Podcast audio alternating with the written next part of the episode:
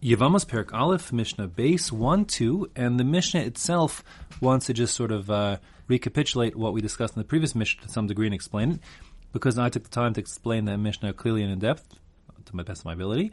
So um, this Mishnah will seem a little bit redundant, um, but in any case, there is some chidushim at the end, so let's do it here. The Mishnah says, Ketzad potros tsarosehen. How does it work, this idea of exempting the co-wives? So we know the situation. We have two brothers, Reuven and Shimon.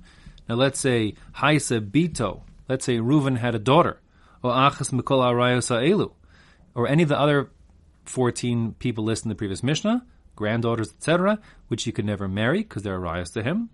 Nesua Achiv. And that girl, the daughter or granddaughter, etc., of Reuven, marries Reuven's brother Shimon. Velo Isha Acheres. And Shimon has, in addition to this first daughter, we'll call her wife one. He also has a second wife. We'll call her wife two. V'meis, if Shimon dies and he leaves wife one and wife two, kashem shebito patura, just as wife one is exempt from doing yibum or chalitza with Reuven because wife one is Reuven's daughter or granddaughter, etc. Kach tsarasa patura. So too is wife two, the tsara, the co-wife of wife one, also exempt, as we said before. If the wife is exempt, all her co-wives are also exempt. Now, halcha tsaras bito, if the co-wife of his daughter, meaning woman, wife number two, she goes v'nises la'achiv hasheni, and she marries, meaning through yibum here, Reuven's other brother. So the case now has become all of a sudden that there's three brothers: Reuven, Shimon, and Levi. Reuven had a daughter she became wife number one to Shimon, Reuben's brother. Then Shimon has another wife, wife number two. Then Shimon dies, leaving the two wives. The two wives can't and don't do Yibum or with Reuven, but if there's a brother Levi, since Levi is not related to wife one or wife two, he will do Yibum. If that's what happens, he does Yibum with wife number two, who's actually unrelated directly to Reuven either. Um, so now we have Levi, who has a wife, wife number two. And let's say Levi also, velo isha acheres. He also takes another wife, so that's, we'll call that wife three. So Levi dies, v'mei, says the Mishnah, leaving over two wives, wife two and wife three. So then, kashem tsaras bito patura, just as wife two is exempt from Yibum with Reuven because she already had gotten the once exempt, always exempt stamp of disapproval when the first brother Shimon died, and this woman, wife too, was a tsara, a co-wife to the daughter, granddaughter, etc., wife one. Kach tsara tsarasa patura. So too will the co-wife, wife two's co-wife, so tsaras tsaras, the co-wife of the co-wife, wife number three, will also be patura. She'll also be exempt from doing yibum with Reuven. So even though Reuven has no relationship with either wife two or wife three, the widows of, of his brother Levi, he can't do even with wife two because she was the co-wife of his daughter, etc. And therefore also he won't do even more with wife three, who's the co-wife of the co-wife of his daughter. Afilu hen mea, and that's true even if the family tree is very wide and there aren't just three brothers, Reuben, Shimon, Levi, but there are a hundred brothers. So you know the next brother Yehuda ends up marrying Levi's wife three, and he gets a wife four, and so on and so forth. Even there are hundred wives, it doesn't make a difference even though co-wife of the co-wife of the co-wife of the co-wife of the co-wife of an erva will be exempt um, in the way we describe. Now, a new paragraph. The Mishnah has it takes the opportunity to explain the second part of the previous Mishnah. We say Ketzad. How would it look? How does it work that imesu tsarosein mutaros? That if the that if the tsara dies, so then that, excuse me, that if the erva dies, it's in the plural, if the ervos die, but I'll, I'll, use singular to make it clear. If the erva dies, meaning, for example, if the daughter granddaughter dies, then tsarosein mutaros, the koais become mutter. So as I said in the previous Mishnah, the setup here is, for example, Haisa bito o achas mikola rayos ha'elu. You have Reuven. He has, let's call this now a granddaughter, okay? Reuven, the Mishnah says a daughter or anything else on the list, I'm going to call her a granddaughter for my own reasons. So Reuven has a granddaughter, and that daughter, Nesua La'achiv, the granddaughter of Reuven marries Reuven's brother, Shimon, Velo Isha Cheres, and also Shimon, besides for wife one, the granddaughter, has wife two, the unrelated person. Now we said, if the posh, the simple case is if Shimon dies, there are two women left over and they're both exempt. One is the, wherever one is the co-wife. But we said in the previous Mishnah that if wife one, they call the granddaughter, she's out of the picture prior to the death of Shimon. So there's only one wife left, and that wife has no relation to Reuven, and therefore she has a zika to him and must do either yibum or chalitza.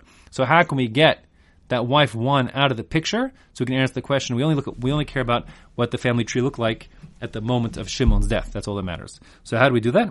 So the Mishnah has two possibilities.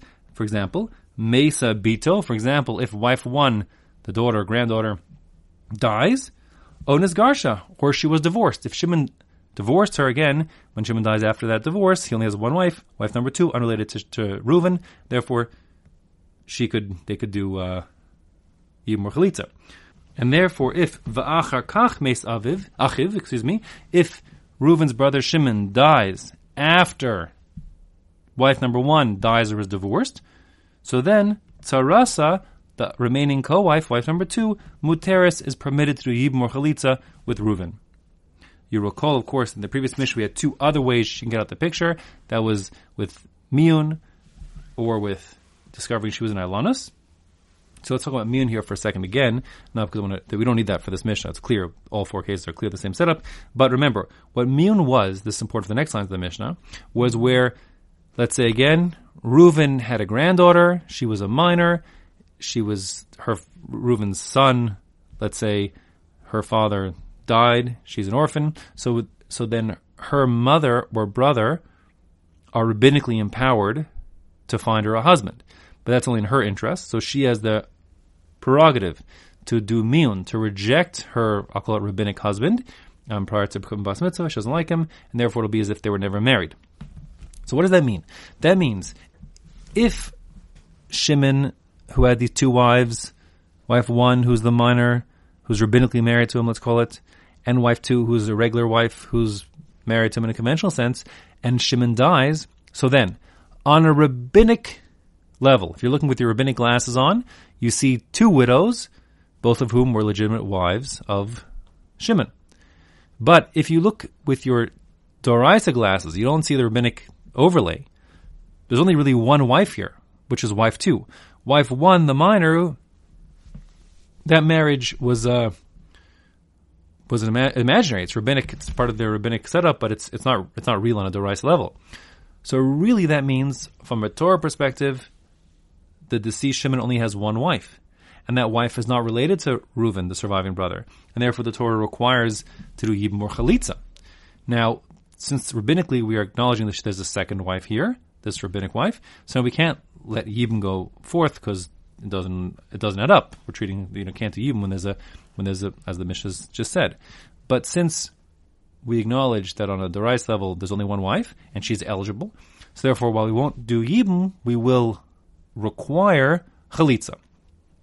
Now I said in the introduction, it's usually it's a package deal. Anyone who's eligible for yibum is eligible for chalitza, and vice versa. Our Mishnah is saying that she's eligible for chalitza, but not for yibum, and that's because of this rabbinic issue. Because rabbinic midoraisa, she's eligible for yibum or chalitza, but rabbinically, we're not letting her do yibum because it looks inappropriate. Therefore, we force wife number two, the surviving wife, whose co-wife was a minor who could have done miyun but didn't. We force her to do chalitza with the surviving brother so she can get on with her life. Um, and we actually treat that as like a chalitza, meaning that she, it's a regular chalitza. Okay? So, the Mishnah says inside, V'chol hayechola lema'en. Any wife who was a relative of Reuven and could have done miyun, velo me'ana, but she didn't. She didn't annul the marriage. Then Tsarasa, the remaining co-wife, since on a Dorais level she's the only wife and obligated to do this mitzvah yibum or chalitza, on the Rabbanan level she can't do yibum, then choletzet, so therefore she'll do specific chalitza, velo misya bemes, but she may not do yibum. So she must do chalitza, um, but she can't do yibum, so they can't get married. She must do she must do chalitza with Reuven, and then she goes on with her life.